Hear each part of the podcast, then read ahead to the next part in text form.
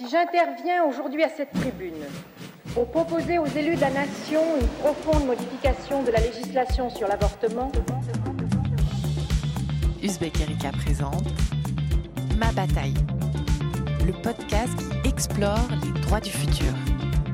Les robots doivent-ils obtenir un statut légal? Non, à en croire un groupe d'experts en intelligence artificielle. Et les bureaux de vote sont devenus très féminins puisqu'au nombre des électeurs s'ajoute pour la première fois la poule des électrices. Quand on demande de reconnaître des droits à la nature, il s'agit de protéger en fait ces espèces et ces systèmes.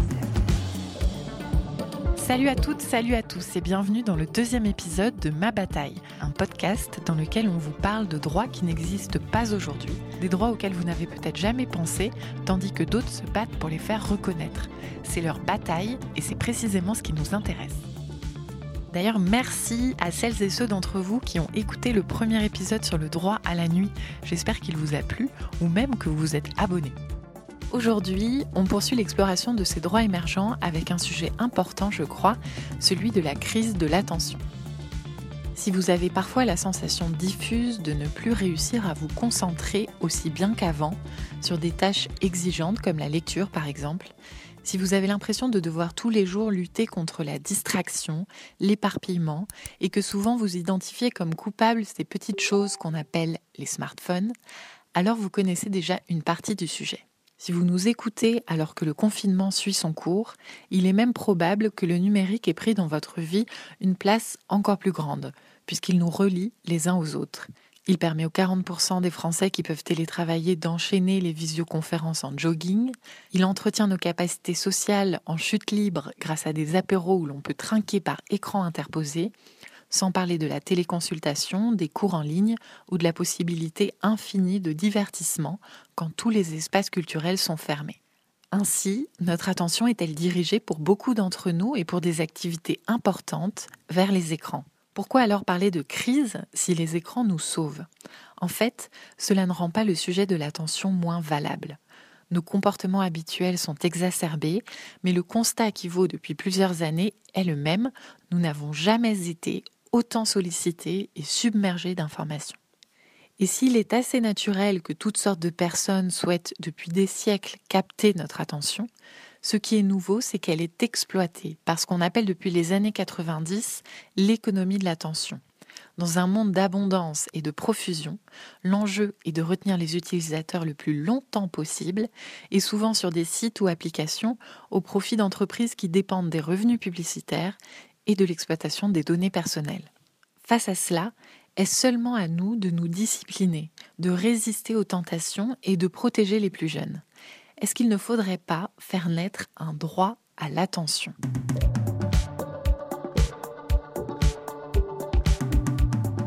Les choses sont bien faites, car en février, avant le confinement donc, étaient organisées les toutes premières assises de l'attention. L'événement se tenait à la Bellevilloise, un lieu bien connu du 20e arrondissement de Paris, où l'on vient en temps normal danser la nuit et écouter des conférences le jour. Pour ces assises, le programme était intrigant. À quoi ça ressemble une foule de gens préoccupés par l'attention? Et que disent-ils de cette idée d'un droit pour la protéger? À l'entrée, pas de pitié, on nous prend nos téléphones qui vont être verrouillés jusqu'à la fin de la journée. Que c'est ici qu'on donne nos téléphones Exactement.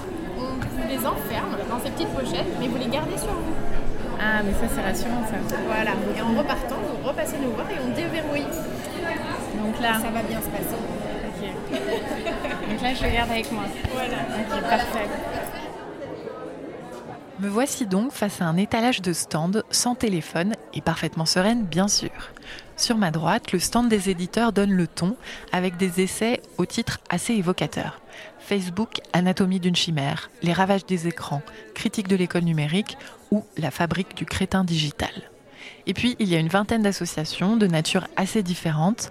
Celles de professionnels de l'enfance se mêlent à celles qu'on appelle les associations technocritiques, pas vraiment d'accord avec l'idée que la technologie peut sauver le monde. En chemin, nous sommes alpagués par Marie, qui tout de suite nous parle de l'attention que n'ont plus les enfants. Alors moi je m'appelle Marie Costa, je suis coach parental après 25 ans d'enseignement. Au collège primaire et maternelle. Et maintenant, j'interviens pour les Chevaliers du Web, qui est une association vendéenne au départ. Et maintenant, il y a des chevaliers et chevalières sur toute la France qui interviennent pour des défis 10 jours sans écran dans les établissements scolaires. On va voir chaque classe et on, informe les, professeurs, les enseignants et les parents d'élèves. On mobilise tout le monde pour ce, pour ce défi contre le numérique et contre les écrans. Chaque fois, j'étais en maternelle à la fin, quand je demandais à tous ceux qui bougeaient le plus euh, ce qu'ils avaient fait le matin avant de venir à l'école, ils avaient tous regardé la télé. Ils avaient tous regardé les écrans, ils avaient tous eu un téléphone dans la voiture ou dans la poussette. Et euh, ils arrivaient à l'école, avant 10h du matin, ils n'étaient pas du tout attentifs. Impossible de s'asseoir, impossible d'écouter une histoire, impossible de communiquer. Des troubles du langage, des problèmes euh, dans tous les sens. Ils bougeaient dans tous les sens. Et j'ai vraiment vu, et pourtant j'étais dans un quartier qui était favorisé. Hein. Au début de ma carrière, j'ai commencé dans des, zones d'éducation prioritaire et dans des quartiers favorisés. Avec l'apparition des écrans et des écrans chez les jeunes enfants, j'ai vraiment vu un déficit de l'attention de plus en plus important. Ce déficit d'attention, nous allons en parler avec l'un des instigateurs de ces assises, Florent Souillot. Il y a deux ans, il fonde avec un ami d'enfance, Yves-Marie, un collectif aujourd'hui composé d'une centaine de personnes et né à partir d'un constat tout simple. Les smartphones ont envahi nos vies. On est dans un contexte qui a radicalement changé en quelques années. En France, ça a mis euh, peut-être un peu plus de dix ans, mais euh, l'attention générale des gens est maintenant euh, dirigée vers ces écrans. Nous, ce qu'on essaye de montrer, et notre collectif s'appelle Collectif pour la reconquête de l'attention, c'est que c'est pas un hasard et qu'en fait, c'est qu'elle nous est quelque part volée, capturée, qu'elle est dirigée à dessein vers des éléments de divertissement, des éléments publicitaires, des contenus publicitaires et euh, tout un tas de techniques qui euh, participent à l'émiettement de cette attention, parce que notre attention ne se subdivise pas, elle se dirige. Aujourd'hui, on voit bien que notre rapport au temps a été modifié, parce qu'une attention euh, longue et soutenue, typiquement, ça devient de plus en plus compliqué sur ces écrans. Ce matin, quelqu'un disait les exemples de les sages-femmes qui, au moment de l'accouchement, doivent dire à la mère Tiens ton enfant, parce qu'en en fait, la personne, l'accouchement, son premier réflexe, ça va être de prendre une photo mais c'est tiens-le parce qu'en en fait il vient de naître et du coup bah, il est visqueux, il glisse et puis il faut, le prendre sur soi. Donc je veux dire quand on se dit ça c'est quand même un truc qui est quand même euh, vachement fort. Voir des petits euh, sur un écran, euh, le nez à 5 cm de contenu hyper addictif, saillant, coloré, rapide, animé, sur des durées longues, et de se dire bah en fait tout ça c'est du temps, c'est exponentiellement catastrophique à terme parce que ils auraient mérité d'avoir l'attention d'un adulte et que ce dialogue-là va, alors qu'ils n'ont rien demandé et qu'on leur a mis ça sous le nez, va leur causer du tort après. Bon, essayons de comprendre comment marchent ces fameux procédés qui rendent nos smartphones irrésistibles. Ils appartiennent à ce qu'on appelle la captologie, la science des technologies persuasives. Elle est même enseignée à Stanford aux concepteurs de sites ou d'applications. L'objectif, c'est de créer des interfaces qui vont exploiter nos biais cognitifs pour nous inciter à revenir. Alors, euh, il, y en a, il, y en a, plusieurs ordres, plusieurs champs possibles. Vous avez euh, la récompense aléatoire, donc ça c'est le principe euh, quand une personne est sur une interface numérique, de lui donner des récompenses. Donc lui il va chercher ça de façon irrégulière. C'est des expériences qui sont faites sur des animaux, hein. et puis c'est des thèmes qui sont en psychologie connus depuis des années. Mais typiquement, c'est votre scroll Facebook où, de façon aléatoire, vous allez avoir des contenus vous, auxquels vous ne vous attendiez pas. Et donc, ça va créer comme ça une forme d'accoutumance et vous allez demander de plus en plus à avoir ces, mécanismes-là, qui sont des mécanismes du jeu qu'on a dans les machines à sous typiquement. Donc on ne contrôle pas ce qui se passe, mais par contre on a des récompenses. Vous avez euh, la gratification sociale, qui est aussi un réflexe cognitif naturel chez l'humain, qui est euh, en gros le like, et qui est de dire si j'allume mon téléphone, je vais pouvoir voir à quel point les gens ont apprécié la photo que j'ai postée sur Instagram ou alors sur Facebook, et est-ce que j'ai assez, est-ce que j'ai plus de followers, etc ça nous pollue l'esprit, en tout cas ça le, divertit, ça l'agite de façon constante parce qu'on se dit aussi que quand il est éteint, il se passe des choses que je rate. Et ça, c'est insupportable à mon esprit parce qu'on est dans justement un rapport à l'information et à tout ce qui s'y passe euh, clairement dirigé par ces écrans et par ces interfaces et qu'elles enjoignent à ne rien rater. à toujours être euh, up-to-date sur ce qui se passe euh, dans le monde, même dans le monde, euh, dans des sphères euh, beaucoup plus proches de soi, le cercle amical, le cercle un peu élargi, etc. Ça, ce sont des exemples effectivement de, mécaniques cognitives qui sont mises en œuvre, dont on n'a pas idée quand on utilise ces choses-là. Je ne sais pas si c'est une bonne technique, mais de mon côté, pour moins tomber dans le piège du scroll infini sur Facebook ou Twitter, j'ai installé une extension sur mon navigateur qui s'appelle Stay Focus et au bout de quelques secondes, quand j'ouvre mon ordinateur, elle me bloque l'accès aux réseaux sociaux. Pendant la journée, quand je tente d'y retourner, je vois apparaître un visage affolé qui se prend la tête dans les mains et qui me dit Oh my God, shouldn't you be working? ou Vous n'étiez pas censé être en train de travailler Évidemment, je peux désactiver cette option, mais certains jours, elle me permet miraculeusement d'arriver à me concentrer sur ce que j'avais prévu de faire. De son côté, le collectif Lève les yeux veut informer le public sur les mécanismes addictifs et souhaiterait les limiter parmi d'autres mesures.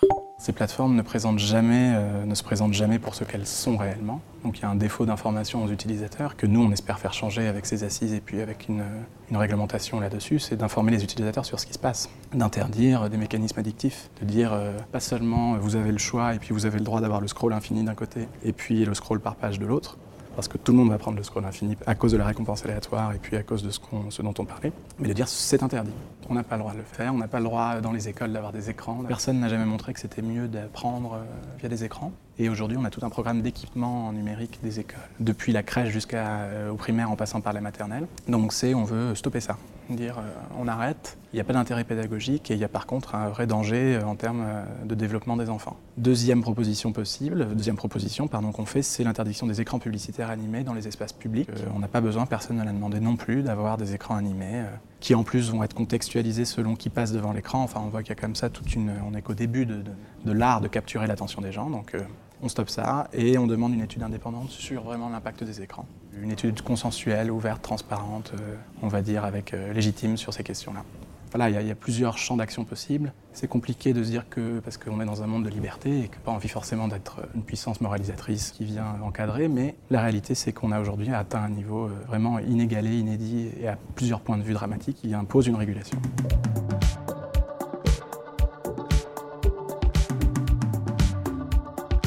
Est-il seulement de la responsabilité de chacun de moins consulter son smartphone, ses écrans, et de préserver son attention, ou peut-on considérer qu'il faut la protéger? Pour la juriste Célia Zolinski, la réponse est claire. On pourrait aujourd'hui discuter, proposer la protection de l'attention euh, en tant que telle, ou du moins un droit à l'attention. Célia Zolinski est l'auteur avec deux collègues d'un plaidoyer pour le droit à la protection de l'attention. Elle nous explique en quoi celui-ci consisterait. Euh, on pourrait ici euh, considérer que euh, cette protection devrait être organisée s'il y a des enjeux sanitaires majeurs par exemple pour les plus jeunes ou euh, pour les publics vulnérables, parce qu'il y aurait des manipulations cognitives éminemment préjudiciables. Et là, il faudrait s'appuyer bien sûr sur les travaux de, des neurosciences ou euh, même de la théorie des médias. On pourrait euh, également considérer que cette approche défensive ne doit pas être la seule et qu'il faudrait la compléter par la reconnaissance d'un nouveau droit à la maîtrise de son attention. Et on pourrait imaginer que l'individu soit en capacité de modifier ses paramètres pour dire, voilà, moi je ne veux pas avoir accès à certains contenus, mais plutôt à d'autres ou à tel moment. Euh, donc moduler en réalité euh, les paramètres pour euh, personnaliser ce qui va être exposé à, à son attention. Ça, c'est une première proposition, il y en aurait bien d'autres, mais l'idée c'est que ces paramètres ne reposent pas uniquement sur les intérêts économique d'un système qui est aujourd'hui discuté, mais aussi sur l'intérêt individuel de la construction de soi et de son rapport aux autres. En fait, il s'agirait de limiter ces mécanismes qui captent notre attention en s'inspirant de la manière dont le RGPD, le Règlement général sur la protection des données, a été mis en place. Les mécanismes de manipulation pourraient d'ailleurs être sanctionnés au regard de ce règlement. Mais ce droit à l'attention n'aurait rien à voir avec une quelconque interdiction. Après tout, aujourd'hui, j'ai le droit de me déconnecter de, mon smartphone, de le mettre dans une pochette et qu'il n'émette plus de données, qu'il ne me géolocalise plus, qu'il ne m'envoie plus des notifications. Tout cela, je, suis déjà en capacité de le faire. Je suis absolument euh, défavorable à ce que euh, on soit empêché d'aller se connecter si, euh, si tel est notre souhait mais être informé des effets de cette connexion permanente, d'être euh, en capacité de la moduler, ça, cela me semble essentiel et, ce sont ces effets qui me semblent pas assez euh, cartographiés, pas assez disséqués, analysés, euh, documentés. L'idée c'est pas de freiner l'innovation, comme cette innovation, elle, elle s'appuie sur nos interactions, nos données, notre attention demain, nos émotions. Nous ne devons pas en être l'objet, mais nous devons en être un sujet, voire un agent. Cela peut sembler théorique, pourtant les premiers jalons d'un droit à l'attention existent déjà. Florence Houillon. Aujourd'hui, vous avez une action au Canada de gens qui s'attaquent à Fortnite en disant bah, mon enfant passe 10 heures par jour sur Fortnite et puis il est en situation désespérée sur point, du point de vue social et sanitaire, qu'est-ce que je peux faire et pourquoi vous m'avez pas dit quoi, quand j'achetais Fortnite que je mettais ça dans les mains de mon enfant? Donc ça, c'est euh, le droit des consommateurs à être informés sur euh, le risque euh, contenu par telle ou telle activité et pratique. Ça voudrait dire qu'il y a une petite pastille avec marqué attention, addiction? Par exemple, ouais. Attention, ce jeu contient des mécanismes addictifs, les voici. Ce jeu devrait contenir des options de désactivation de ces mécanismes, les voici. Ça veut dire ce jeu, voilà, Aujourd'hui, c'est des jeux qui sont conçus pour maximiser le temps passé euh, sur ces plateformes, donc euh, il faut en avoir conscience. C'est le, destin caché de ces, de ces, de ces, de ces jeux-là. Donc vraiment sur le principe du bandeau sur le paquet de cigarettes Par exemple, oui. Euh, on peut même espérer que ce ne soit pas fumer tu qui plutôt culpabilise la personne qui fume, qui, voilà, mais ce sera plutôt je tue, la cigarette tue. Bah là, ce serait tel jeu est dangereux pour vous. Ça peut être ça, ça peut être interdire la publicité pour ce genre de jeu ou pour des jeux violents euh, auprès des plus petits. On, doit être capable de reconnaître le caractère euh, violent, addictif euh, de tel contenu et d'en protéger les personnes qui ne sont pas armées pour les affronter et se retrouver face à ça. Tout ça, ça constituerait un droit à l'attention, un droit à la protection de l'attention?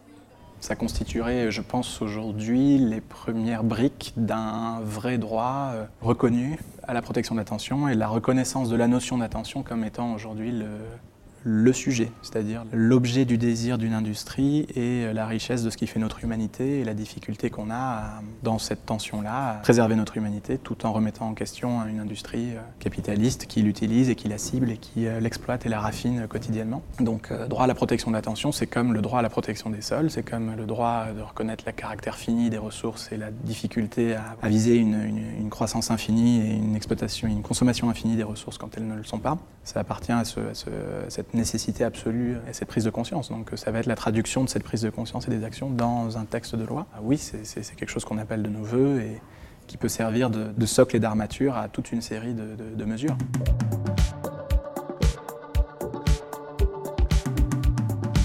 L'heure est-elle venue de penser un cadre juridique capable de protéger l'attention la proposition est lancée et la réflexion s'organise. À l'issue des assises, des mesures concrètes ont été soumises aux politiques, car pour celles et ceux qui lancent l'alerte, la menace n'est pas simplement celle d'une dépendance malsaine aux écrans. L'humain pourrait être transformé. Célia Zolinski parle d'un enfermement inédit bien plus amplifié qu'hier. On pouvait euh, aisément euh, fermer euh, le livre, sortir du cinéma, éteindre son écran.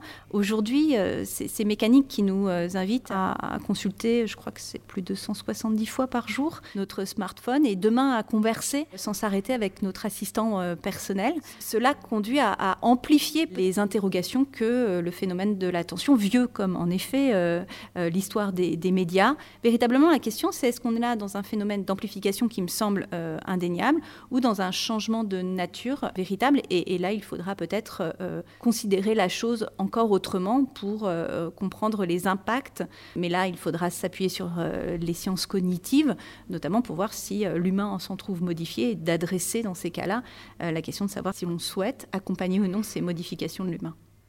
Est-il déjà trop tard? L'ère numérique a-t-elle déjà modifié nos cerveaux et ceux des générations futures de façon irrémédiable?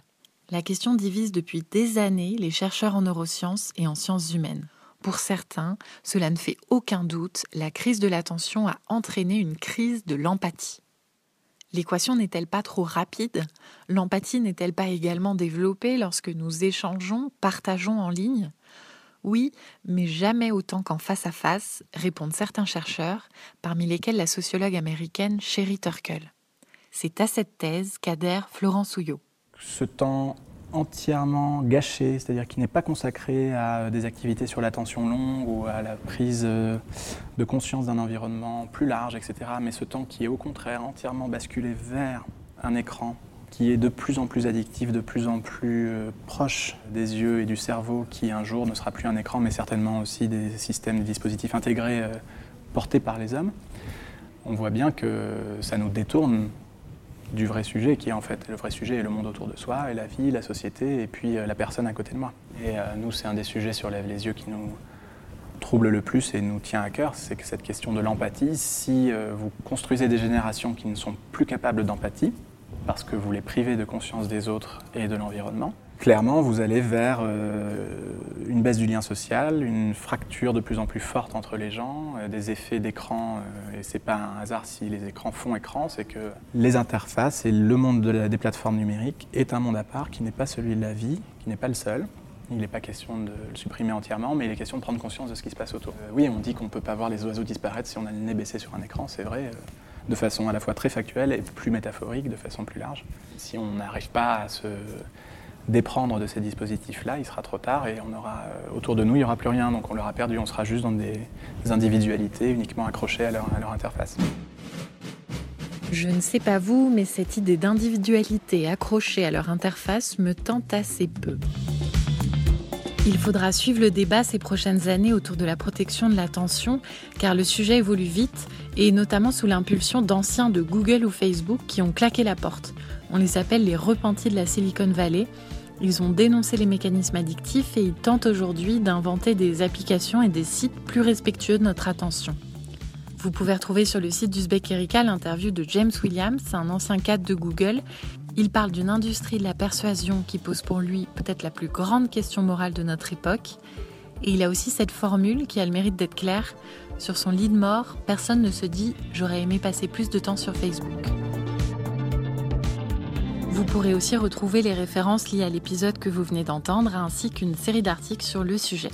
J'ajoute qu'à l'heure de l'urgence climatique, on parle de plus en plus de l'impact environnemental du numérique qu'il va falloir limiter les batailles de l'attention et de la sobriété numérique pourraient donc se rejoindre. Mais sans qu'il soit question de bannir totalement les écrans, qui évidemment nous apportent beaucoup de choses fantastiques.